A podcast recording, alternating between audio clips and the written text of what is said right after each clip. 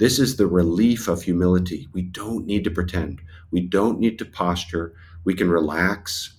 Um, it, you know, we don't need to be a big deal. We can just be honest. We can be ourselves.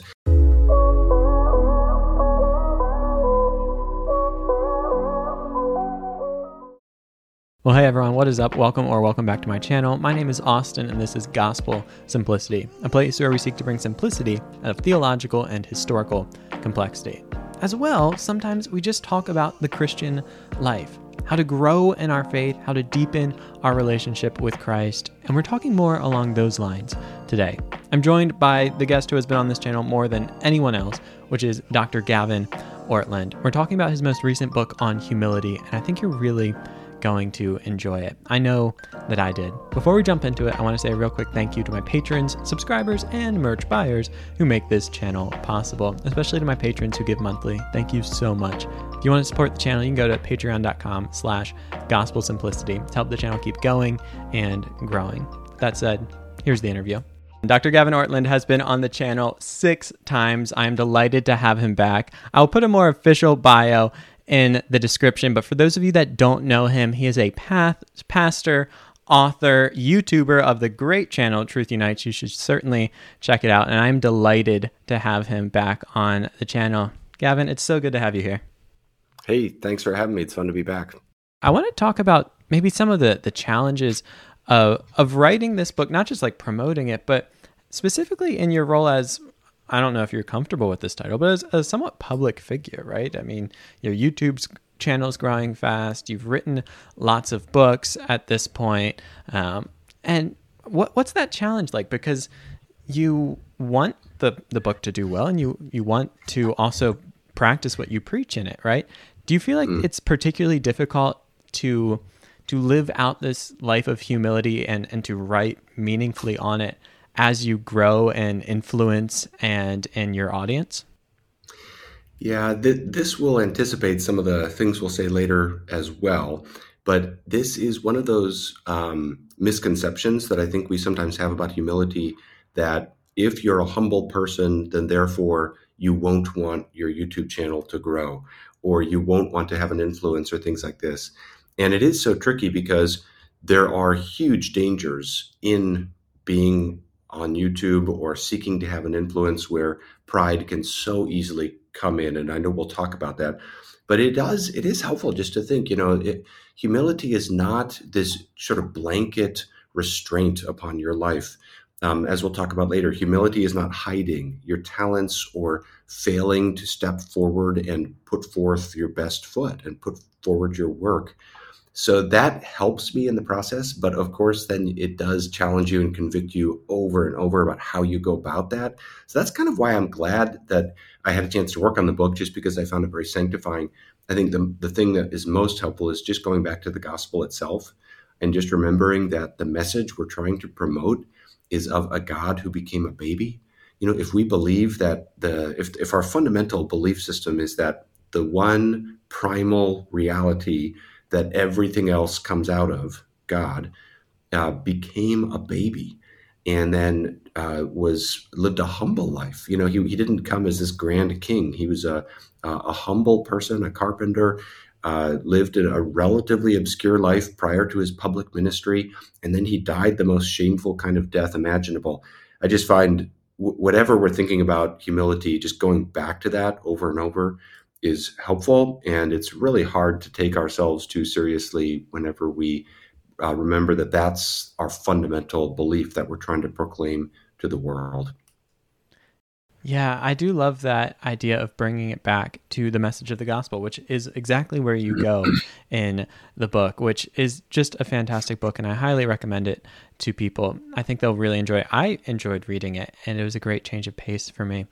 I want to continue on that conversation of the idea of our misunderstandings when it comes to humility, because I think it is an often misunderstood thing. So, beyond just the misunderstanding of if you are humble, you wouldn't want your YouTube channel to grow or to grow in influence, what are some of the other popular understandings of humility that you see that just don't quite capture a biblical picture of humility? Mm.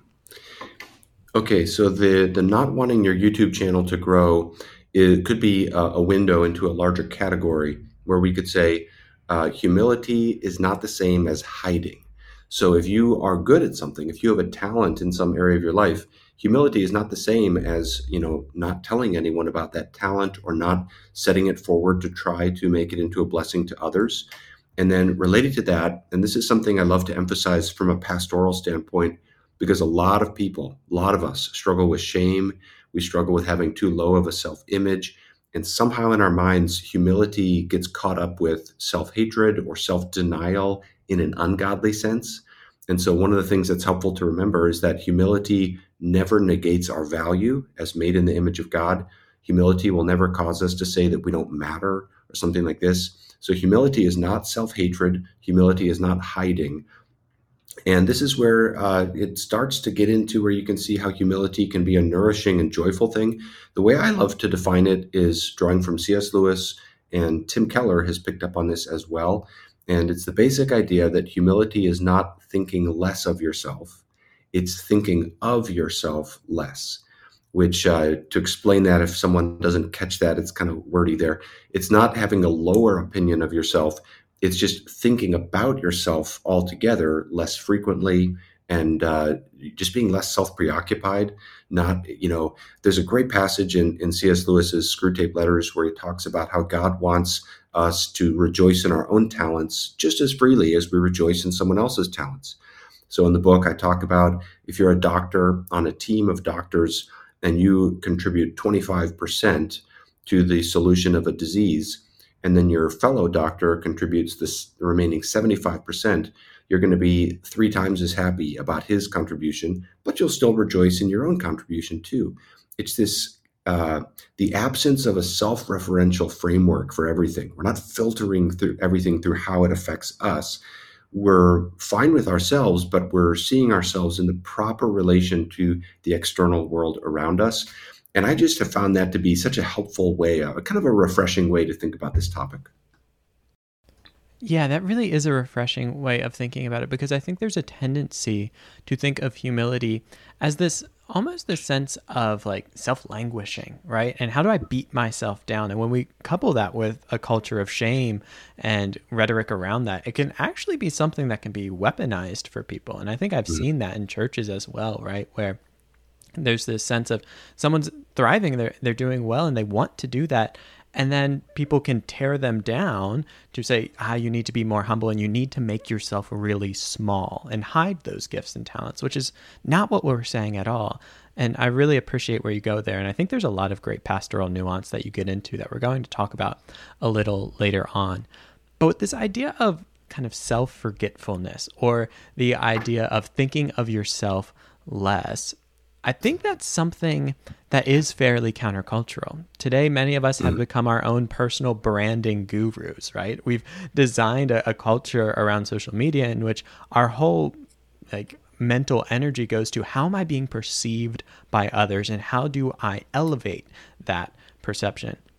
Not exactly a great incubator for humility. So, what do you see as some of our greatest challenges of cultivating humility? Yeah, the, the, the first thing that my mind goes to is the challenges with social media, which is where I can kind of balance what I said earlier about it's not wrong to want your YouTube channel to grow necessarily, but it it can be, you know, and it often will have mixed motives in there. So we we do need to be careful. Social media is really dangerous. Um, you think of the Beatitudes and these values of meekness, peacemaking, you know, so many beautiful things that characterize righteousness as Christ describes it. It does seem sometimes to me like social media is the total opposite value system. You know, it, it's not just that we don't obey the Beatitudes on social media, it's that the values are the exact opposite. It's like, you know we don't value meekness. We don't value peacemaking. It, the values of social media are often blessed are the outraged. Blessed are the argumentative. And we could just go down and almost give the opposite of each of the beatitudes. And it's uh, it actually I, I think about that every day as a father of five young children just the way our culture is escalating in outrage and polarization and social media is an accelerant to that and that worries me and i think as followers of christ we have to think about how do we try to push against that for me personally it doesn't mean total disengagement from social media, but I have to be so careful. And I know we'll talk more about social media later, but this is just one of those big challenges where it, it can really become narcissistic. And what I want to say to try to uh, from a pastoral standpoint to people who are on social media and may feel a temptation towards you know it can it can be it can feel really good and it can be so tempting to just do things that will give you this sense of applause you know? So one of the things i want to encourage people to remember is we have to find our identity in the gospel. And that means we have to f- feel okay about ourselves because of the love of christ and it's just such a freeing thing to think, you know, even if I don't have any, you know, here's a wonderful prayer Lord, if my social media following was drained to zero, help me to still be okay because I'm secure in your love and, and what you've done for me on the cross. To be that kind of person is freeing. You know, we're not dependent upon these uh, devices that we have. So, but but social media is a real challenge. We've got to keep finding our identity in the gospel. One other thing I'll mention is that the outrage that's out there is so strong right now that um, both political sides see the other side uh, as so evil and so toxic that there can be a tendency, and I even see this in many Christian circles, whether the progressive side or the conservative side, to basically say, you know, the fruits of the Spirit are just not the right thing for the moment. Uh, the threats against our culture are so dire that uh, it's not a time for humility. Humility, you know, it, where, where, the challenges are too great for humility. And I, I want to uh, lovingly, gently uh, oppose that way of thinking. I think uh, to me, it's kind of that way of thinking reminds me of Boromir in The Lord of the Rings, the character who wants to use the ring against the evil characters. We have to remember that we can't uh, cut corners. Uh, virtue, godliness, those are non negotiables no matter what we're facing, even at the cost of our lives. Uh, integrity must remain in place. So that, but that's another danger. There's plenty of people now who will say gentleness, meekness, peacemaking. Uh, you know, maybe that could work in 2010, but not in 2025. And I just think that we have to uh, you know the the people who who you know think of paul he spoke of perfect courtesy toward all men titus 3 2 peter spoke of gentleness and respect in 1 peter 3 um, gracious speech seasoned with salt. This is colossians 4 these were written by apostles who themselves were being persecuted. The the assumed context for such commandments is being slandered and they're written in the context of a very hostile culture. So we should never think that when the culture gets hostile, we can leave off of humility. But there is that thinking out there sometimes. This video is brought to you in part by Faithful Counseling. Faithful Counseling is an organization of Christian counselors that exists to help you get the help you need. You can find them by going to faithfulcounseling.com slash gospel simplicity. And when you use that link, which you can find in the description down below, you will get 10% off your first month and they'll pair you up with a licensed mental health counselor in under 48 hours. Once you've been paired up with a counselor, you can reach them via instant message, phone call, video call, and more. I think you will really enjoy this, and I think it could be the first step on your journey to greater mental health. And mental health problems affect all of us religious, non religious, old, young, every demographic feels the weight of mental health. But there are resources available, and you don't need to go through this alone, which is why I encourage you to reach out to the amazing people at Faithful Counseling by using that link, faithfulcounseling.com slash gospel simplicity, and taking your first step towards healing and wholeness in your mental health. I think it's certainly out there. And I know we have this for later on in the outline, but I think it makes sense to follow this thread while we're here on social media.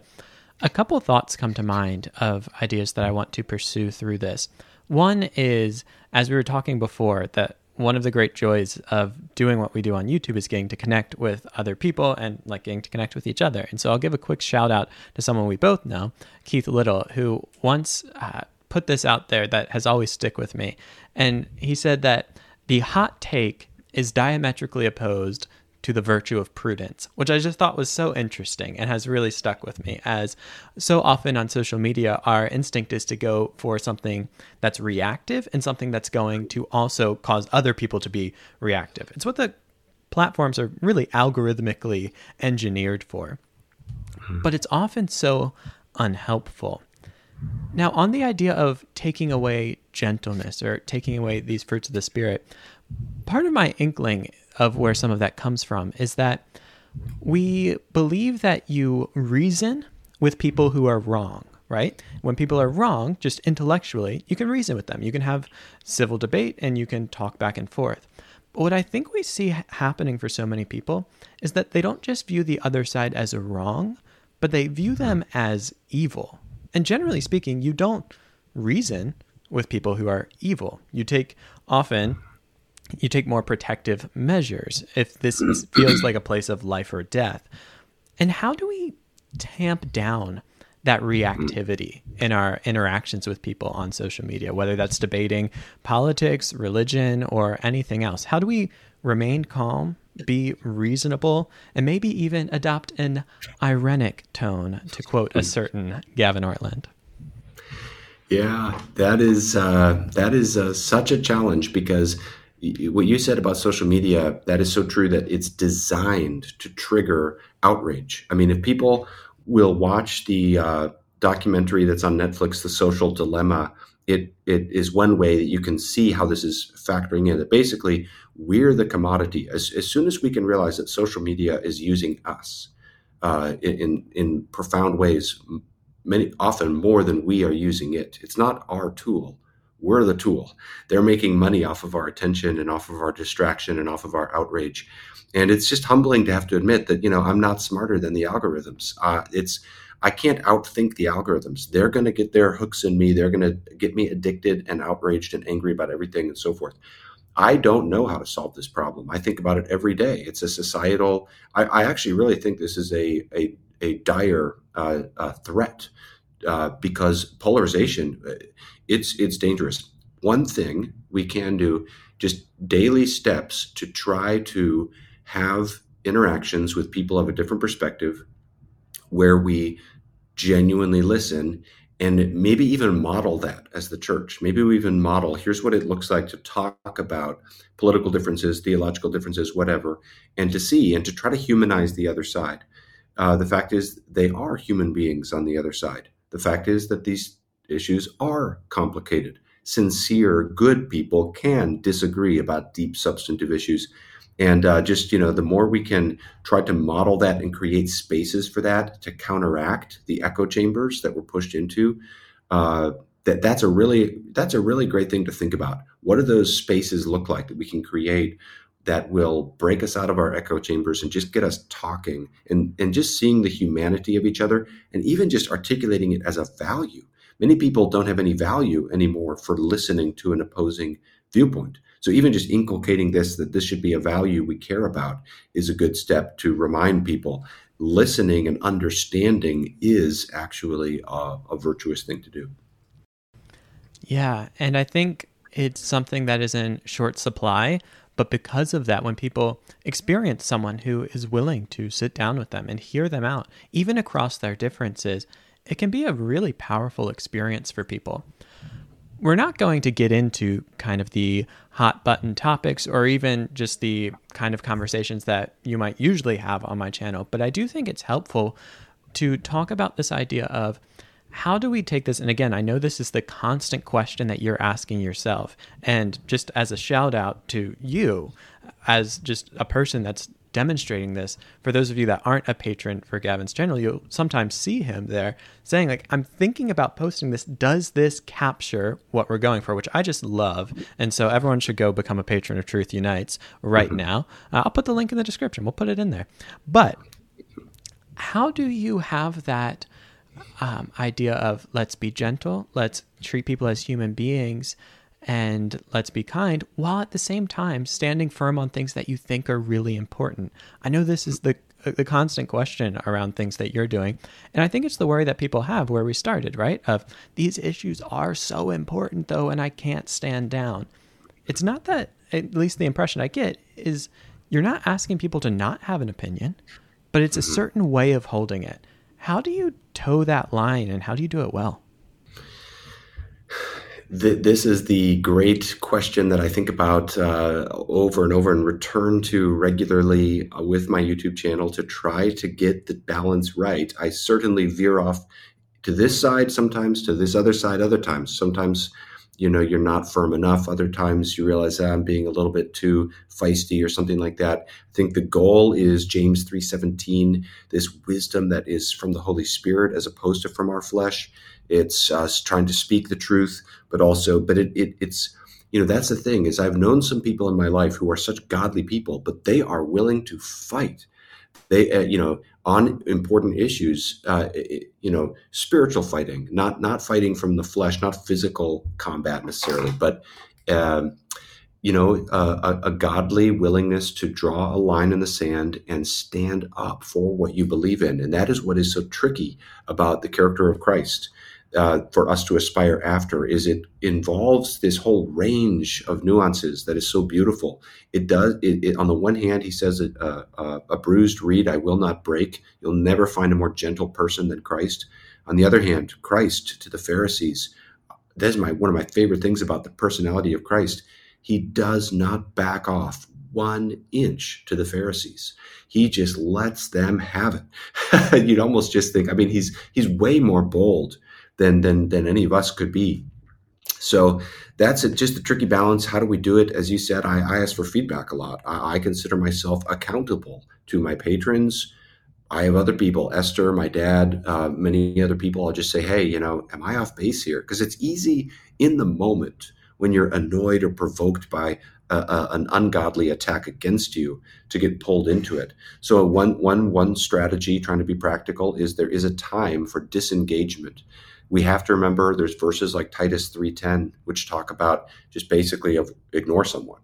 You know, it's crazy to think that the biblical advice could sometimes be to just not talk to somebody, but that actually is necessary because there's people where in talking to them you'll be pulled into sin or or nothing good or productive can come from that. So that's something we sometimes have to do. Um, here's but you know there's so much to this, but I'll just say one guiding principle at the heart of it is genuine love. You know, so much of life comes back to this simple principle Do I actually love people? You know, the person that is politically different from me on this issue or as uh, theologically, um, if I really actually love them, if I wish well upon their soul, that will constrain me in all kinds of ways. Uh, I will be praying for them. I will be wishing well upon them. I'll be apologizing. I'll be saying, you know what?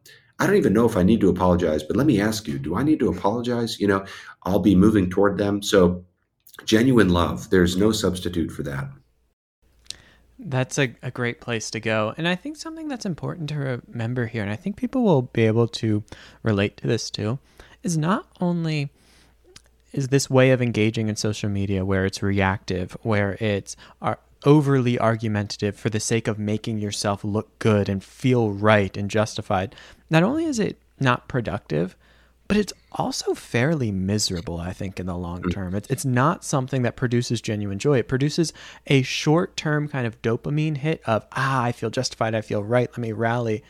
But ultimately, it, it causes disintegration, right? It, it pulls communities apart, it, it tears people down, and it, it's not what any of us really want. And what you point out about humility that I think so interesting is that humility is intimately related to joy. It's not this begrudging thing. It's not this thing that we take up because we have to, but it's actually something that frees us into joy. You write this. We can think of humility like this self forgetfulness leading to joy. Can you unpack for me a bit this relationship between humility and joy? Yeah, this is something that I have an intuition about more than an exhaustive understanding of. So I'm sort of struggling to articulate it even myself as I as I try to stumble towards it. But my feeling about humility is it's a very human virtue. It doesn't uh, put you above the normal dynamics of life. Like, for example, in, if you're an introvert and you're you have social anxiety at a at a social event or something like this, humility is the kind of virtue that's going to make a big difference in in that for you. It's it, it's going to help you in that circumstance. It won't take it away, but it's going to really help you function in that. If you struggle with self discipline issues. Um, humility is going to help you in the way you you know it's it's very closely related to wisdom in the book of proverbs it's like engine in the oil it just helps life go more smoothly it'll help you with your relationships humility is is like oxygen at one point in the book, I, I put it like this that humility is to our soul what a good night's sleep is to our body. It's nourishing, it's comforting. I think, in terms of why that is the case, again, not fully settled to how to articulate this, but the, the anecdote that comes into my mind is the final scene in the great book, The Hobbit, uh, by Tolkien, the children's book before The Lord of the Rings. And uh, uh, without giving any any major plot spoilers, uh, I will just describe what's happening in the final two sentences of the book. These two characters are uh, enjoying the fact that the their um, the their adventure is at an end and their objective was accomplished. And one of them basically says to the other one, Gandalf says to Bilbo, basically to paraphrase, Bilbo, it's not about you uh, this this was never about you. There's a way bigger picture than you. You yeah, you were involved in the fulfillment of these prophecies, but that's not for you. That's because there are things way bigger than you in your tiny little life. And uh, Bilbo's response to that is to say, "Thank goodness," and then they smoke their pipes, and that's the end of the book right there. And I love those words, "Thank goodness." This is the relief of humility. We don't need to pretend. We don't need to posture. We can relax um, it, you know, we don't need to be a big deal. We can just be honest. We can be ourselves. And I think what humility does to put us toward that joy is it focuses us on the external world around us. The world God has made is, is so good. And it's joyful to be focused on things other than yourself, even if it's something simple like throwing a frisbee or enjoying a, a, joke with your friend or enjoying a sunset or enjoying food or whatever it might be that outward focus tends to lift up the heart into joy. And i think humility just help leads us into that in different scenes of life over and over I love that. There's so many things I'd love to comment on there. One, I'm loving the amount of references to Lord of the Rings. It's actually one of the book series that's pulled out on top. You got the Hebrew Bible by Robert Alter and the Lord of the Rings. So take that for what you will. Uh, at least it's ordered in that direction. But um, I, I think that idea of beauty or of humility causing us to to look at other things and, and allowing us to recognize that like the world doesn't revolve around us is so important. I was having a conversation the other day with someone I've kind of mentored and I was saying that, you know, you kind of want to be able to take two things and have them in mind at most times and be able to recognize the truth of both of them. One is that you are so loved by God that, that Christ died for you. And you're also pretty cosmically insignificant. and, but the idea being that the weight of the world isn't on all of our shoulders. And I think it can be a freeing thing when we realize that, like Bilbo, oh, like this wasn't just about me, and we can sit back and smoke our pipes. I want to double click on one idea that you put in there, though, for just a little bit of follow up, because I think it'll be relevant to a lot of people. You talked early on about humility and the person that might have social anxiety and how can that how that can be something that helps them humility and uh, through those situations. Can you explain that a bit more? And you know, with all of the caveats in mind of you know, social anxiety, anxiety in general is a big category. I'm not putting like a clinical diagnosis uh, weight on you, but I'm just curious the connection there because I think that's interesting. Yes, and just uh, as you said there, that this is always a wise caveat of whenever I talk about anxiety as a pastor uh, these days, because it's such a widespread epidemic kind of phenomenon, you want to give people encouragement to consider the full range of factors, and that includes our bodies. There's times to see a doctor, a counselor, psychologist, etc. Um, but when it comes to sort of normal everyday anxiety that we have in social environments, this is something I don't struggle with anymore, really, at all, but I used to struggle with acutely when I was younger. And I've kind of worked through that to a large degree, I think. Um, but it really is something that humility is relevant for. And I think one of the main reasons is kind of in line with what we've already said. Part of that anxiety is uh, a, self awareness. And again, you don't want to put guilt on someone because we can't help but be aware of ourselves to some extent. And a lot of that social anxiety, of course, some anxiety is good. You know, so a little bit of it uh, is good. It's but it can get too much. But one of the most powerful pieces of advice for people who struggle with social anxiety is to look for the person in the room that you can serve and bless. Maybe it's someone else who feels anxious and you can help them feel welcomed Or maybe it's someone who doesn't have somebody who's listening to them very much and you can draw them out and ask them questions. Maybe there's somebody else you can serve in some other way. But what this does is it, it actually is relaxing for you because it puts your mind on, on someone else. It might be sort of an analog to when you're counseling someone who struggles with depression and you encourage them to engage in service. It's a healthy redirect to get your mind off of yourself. And again, this isn't the only solution, but it is one thing to really think about that is helpful. It is relaxing. If we say, I am here, as you put it, I'm very small, Christ died for me. But then, right in there, stemming from that, it's my life is to serve others. And in that act of serving others, this is the great mystery at the heart of the universe. It's in giving that we receive, it's in love that we find joy.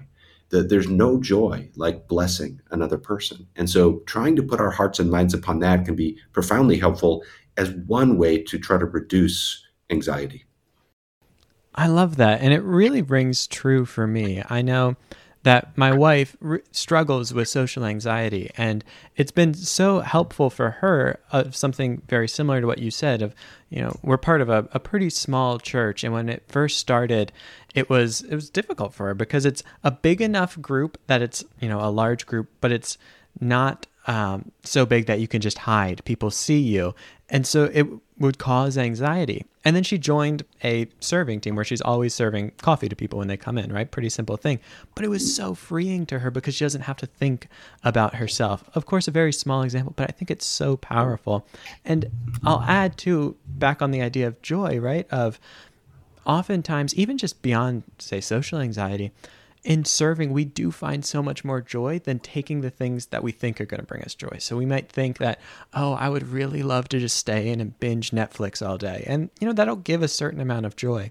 But you'll actually probably be helpful if more, more happier if you went out and helped that friend move. I was listening to a great podcast from a professor at Yale who teaches uh, the most popular class Yale has ever had about how to be happy. That it's si- mm-hmm. the hmm. signups are always through the roof, and that was one of her insights that she teaches her students. Like, actually, just service it makes you happier. And so try it. And not that it's just at that level, but it is an incredible thing. And this paradox that's there. Um, and allows us to again approach humility approach service not begrudgingly but recognizing that hey maybe you know god hasn't just told us these things because he arbitrarily thinks they're good but actually because they are good for us that they help mm. us live that life that he has created us to live i want to pivot a little bit to talk about one of the specific uh, I don't know if use cases is the right word, but kind of context for humility that you draw out in your book. So you go through the book talking about the gospel and humility, then you talk about humility among peers and leaders as a leader, different contexts, then you go into some other things as well. One that I think is specifically difficult in our culture is humility towards leaders. And you talk about submission in that, which I think for some people has turned into something of a dirty word. Like they, they maybe they cringe a little bit. And maybe for very legitimate reasons. Maybe it's a word that's been harmful for them, especially in the context of the church. But nevertheless, submission is a biblical concept. We don't just get to kind of write it off entirely.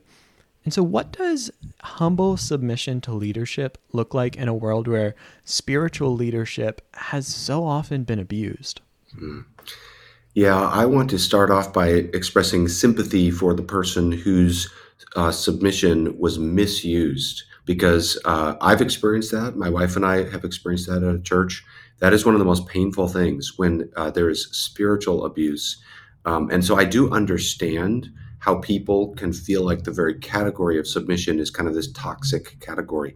But um, there is a danger in, in reacting against that and going so far in the other direction because there are this is a biblical concept and you know we even just think of submission to god first and foremost that's a, a biblical category. James chapter 4, submit yourselves to God, or might be chapter 5. So I guess what I could say to try to help someone if they're if they really struggle with this topic is to try to first of all just give this very wide uh, and clear distinction right up front to say that all submission is ultimately toward God and we submit to other lesser authorities as an act of submission to God and therefore, we should never submit to something that is uh, contrary to the scriptures, that is contrary to the fruits of the Spirit, that's asking us to do something that's displeasing to God. So, for example, if you're a, a, part of a church and the church leadership is asking you to do something that's wrong, then in that circumstance, we have to uh, submit to God rather than this other authority. That's a basic kind of distinction, but it's just so pastorally and practically helpful to say as clearly as we can we should never submit to abuse or to sin. That's not God's heart for us. And so that might just help give a little bit of breathing room for us to, to think about this. I like to think of submission at, in terms of subtle ways first. You know, the big big example would be, you know, an explicit case where the pastor of your church is like rebuking you, you know, and this would be like, wow, are you going to submit to their rebuke? But what I think the Holy Spirit would want to do in our hearts is such that we're going to be submitting so many times through subtle things that before it ever needs to get to that point. Even something as simple as a quizzical look that somebody gives you. Like you say something and you're not sure about it, and somebody kind of looks at you funny. A humble heart will be already thinking, hmm, maybe I shouldn't have said that. I'm going to factor into my thinking that my friend whom I trust kind of looked at me funny when I said that. The littlest things can cause us to self-correct. You know, in other words, uh, I think submission starts with just a disposition of receptiveness to to listen to others, to consider others. We none of us see everything. We all see through our own prism of experiences and insights and so forth. So just listening to others, being open to pushback, being open to correction, and uh, what I'll just say to pastor those who've been uh, mistreated in the name of submission, because I do want to have a pastoral burden for that demographic, which is a huge, I mean, that's huge. Just thinking of some of the fallen ministers and other things we've seen, this is something I've been doing some research in recently. And as I look into the fall, I'm going to be doing some work in the realm of just apologetics kind of cultural apologetics right now and how do we reach the culture right now. And I have a deep heart for the de-churched as well as for the unchurched, those who've left the church with wounds and hurts, huge demographic, and I can relate to people with those feelings. But what I would simply say, amidst so many other things that that could follow this, but the main thing to say is just encourage them that Christ is good and safe. And so um, what was missed what was done in his name may have been wrong, but, but he himself, uh, he himself was abused. You know, it, it's it's powerful to think of the cross in this lens and in this category. But Christ was a victim of abuse. Uh, what what he went through was was the pinnacle uh, experience of that vulnerability and helplessness that makes abuse so traumatizing for us. And so I want to encourage people to whatever else they need to do. And it's fine to set boundaries and it's fine to not submit to that particular place or person over there that may have hurt us. We, it's fine to have boundaries and accountability. We need that. But Christ Himself, we should never run away from Christ. I see a lot of people, they're hurt by the church and so they're leaving. And I want to encourage them that uh, don't run from Christ, run to Him. He is the safest and he, I, I really believe this. He has a special place in his heart for victims, for the marginalized, for the for the rejected, for the outcast, uh, for the person that this world just discards and says you're no good. Christ is drawn to that person. So I just want to encourage people who, uh, for whom this topic is especially poignant and painful, to remember that uh, Christ is safe and good, and we should you know, whatever boundaries we have, don't ever run away from him, run to him. You'll find him to be the best friend you could possibly imagine in the context of suffering. I love that so much. That is such a, a powerful idea. And as someone who has likewise experienced the abuse of spiritual leadership, um, it's something that rings very true to me. And I just appreciate those words there. You pivot in the end of your book to talking about practical tools for humility or, or key practices. You offer 10. I'm not going to ask you to go through all 10. Um, people can buy the book if they want all 10. No, but I would love to know just a couple, maybe three tools that you'd share with the audience to begin implementing to cultivate greater humility. Yeah, I'll mention some really practical things. These come from the chapter that's just very practical. Just I've you know, ch- the first two chapters, I lay a gospel foundation, and then I'm just saying here's some specifics you can try to put to practice in your life. Uh, one of them is intentional gratitude. This is something I, I've done a video on, I've talked about. It's way more powerful than I realized. I started doing this several years ago where when I'm driving or swimming, the two times because I swim in a pool here, and then whenever I'm driving, I can't be distracted by anything. So I'll just start counting my blessings and articulating thanks to God for His blessings in my life. And the difference it made emotionally, I mean, it's just amazing. Uh, we, we the glass is always half empty and half full, you know, metaphorically speaking, and it's so easy to focus on the half empty. What gratitude does, intentional gratitude, it just focuses your mind and heart on on uh, the the glass being half full, all these positive things in your life. I think in the book I use the metaphor: imagine that you're at a dinner party with five uh, celebrities that are like your favorite actors, favorite musicians. Okay, imagine you just got to go to dinner with like the five famous people that you are most interested in getting to know. Think how privileged you'd feel think how honored you'd feel just to get to hang out with these people. And it's like what am i even doing here? I just get to talk i get to be here. I get to talk to these people. I get to get to know their personalities. This is so cool. Well uh, you know what humility could do for us and intentional gratitude can do for us is to create something like that experience with every person we meet, with every circumstance we're in. You know, they don't have to be celebrities to be amazing people that we're privileged to be around. Uh, the fact is that everyone is made in God's image. Every tree is a miracle that God has created. Every star is a miracle that God created. You know, every corner of this world is a wonder. And it, it's such a joyful thing to walk into any circumstance you're in and think, I'm so grateful. How blessed am I that I get to be here? And I, I know that can seem you know, it might see, even seem extreme, but boy, if you start to practice that and make that a habit, it's amazing how it changes your life. It changed my life way more than I expected. A second one I'll say is um, not running away from situations that are vulnerable. You know, so I'll, I'll, be vulnerable myself and say an example for this for me as a parent is when my kids are disobeying me in public. and, uh, you know, this is one of those, you know, people will understand who've been through this. Uh, parents, it's it's humbling you know it, there's a kind of vulnerability and kind of like oh man this is challenging you know um, because you're having to do something in front of other people and, and try to uh, especially when you're the pastor of the church and it's at church. This can be very challenging. So there's something humbling about not hiding from those kind of situations. We talked about if you're an introvert going to a, a social event um, you know those doing something that you're not very good at, it's easy to just avoid situations that feel vulnerable to you. But I think it's wonderful to be able to say, you know, this is hard for me, or this is vulnerable, or this is not easy, but I'm just going to do it anyway. And that's okay. I don't need to always be at my best. And I think over time, if you cultivate the habit of embracing the vulnerable moments of life, it's kind of nourishing for you and it kind of helps keep things in stride. last thing I'll mention is just a very practical, simple one that's a lot of fun uh, look at the stars, study the stars. Uh, go out at night. Uh, I live in Ojai, California, where there's very little air pollution, and we got a trampoline for our kids this past summer.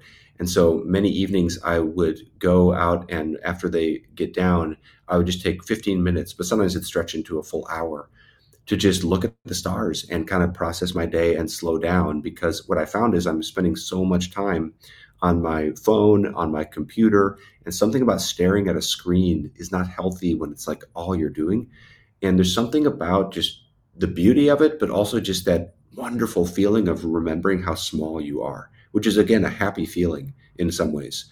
And just seeing, um, you know, it's an interesting thing to think about is how much is this simple you know, for the ancients, you'd see the stars every night. You'd sleep under them. It's just this reminder every night that we're tiny external reality is huge. When we're staring at our screens all the time, it's almost the opposite. It makes the world seem so small because I can talk to someone across the world, you know. So just that that discipline of and and I suppose the stars you could branch that out to just nature in general, but uh, just simple things like that uh, can remind us of how big external reality is, and it seems like a small thing, but little things like that can make a difference. I love it. It really does have this decentering power that it, it takes you to the periphery when you see that there is just so much. I also love the idea of doing something that makes you vulnerable because again, this idea of humility, it, it forces you to have this more maybe honest self-perception. This, you know, we're so tempted to curate how we present ourselves to the world, that we only present the the best of ourselves and, and the most polished sides but doing something that's vulnerable, doing something that maybe you're not great at, it allows you to just be rather than have to attain to this certain level. And I think that's very, very helpful for people. Gavin, this has been a, a joy as always. And something that really struck me uh, was that, you know, despite the fact that you've been on the channel six times, we've never done the final four. So today we have to do the final four questions. Really excited to do this for you uh, or do this with you. But before I do, just want to say again to people, I'm, not just saying this because I enjoy Gavin. Gavin hasn't paid me to do this, but it really is a great book. I would encourage you to check out uh, his book, Humility: The Joy of Self Forgetfulness. You'll find it in the description down below, and, and do check out the rest of the series. Um, the, the series editor, Michael Reeves, I'm always uh, plugging his book, Delighting in the Trinity, and I'm excited to check out uh, what else comes out in this. But final four questions What has been the most fruitful habit or spiritual discipline in your life? Mm. And these are these are rapid fire questions, right? Mm-hmm. So I'll try to keep it on the briefer side. Um, I would say the simple practice of believing in my heart that despite my failures and sins, I am truly and 100% loved by Christ through the gospel. And applying that in the, the failures and painful moments of life is incredibly fruitful. I love it. Outside the Bible, what has been the most impactful book on your life? Well, as much as I love quoting C.S. Lewis, uh, people will not be too shocked when I say the answer is Anselm, Anselm's Proslogion. Love it for so many reasons, but the the the vision of heaven as a world of love in which the joy of each saint and angel uh, multiplies every other saint and angel's joy because you're obeying the golden rule perfectly.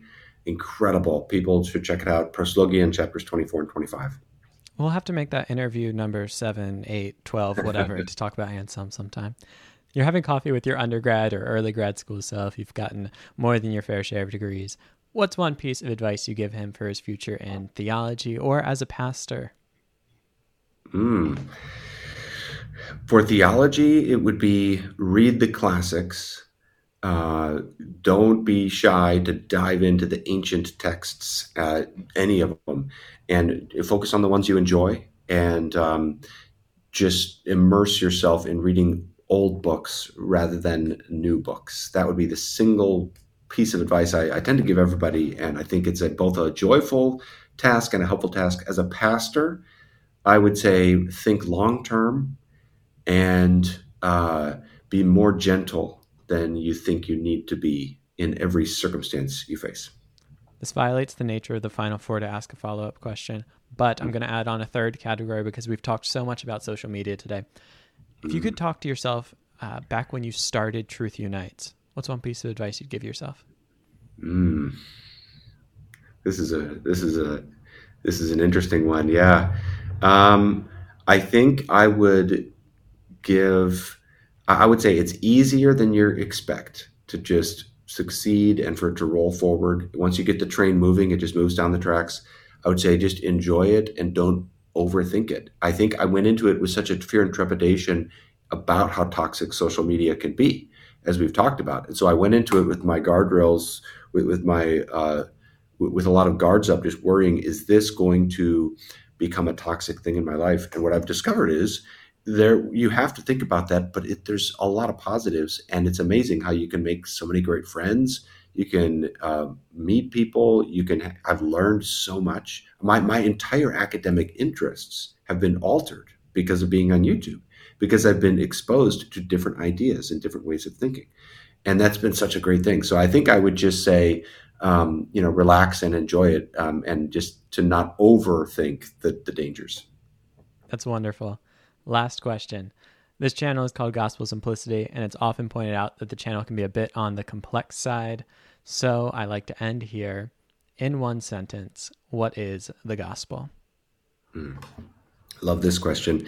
The gospel is a uh, message of good news about what God has done, the God who created the whole world and against whom we have sinned, which is the cause of all the brokenness and misery we see, has come in the person of Jesus Christ to redeem and fix all things. And our point of access to that is through faith and repentance. That means turning away from sin and rebelling against God and putting our full trust, which means surrendering our entire life unto Christ. And in that, there is forgiveness beyond your wildest dreams, joy, eternal life, fellowship with God Himself. Wonderful.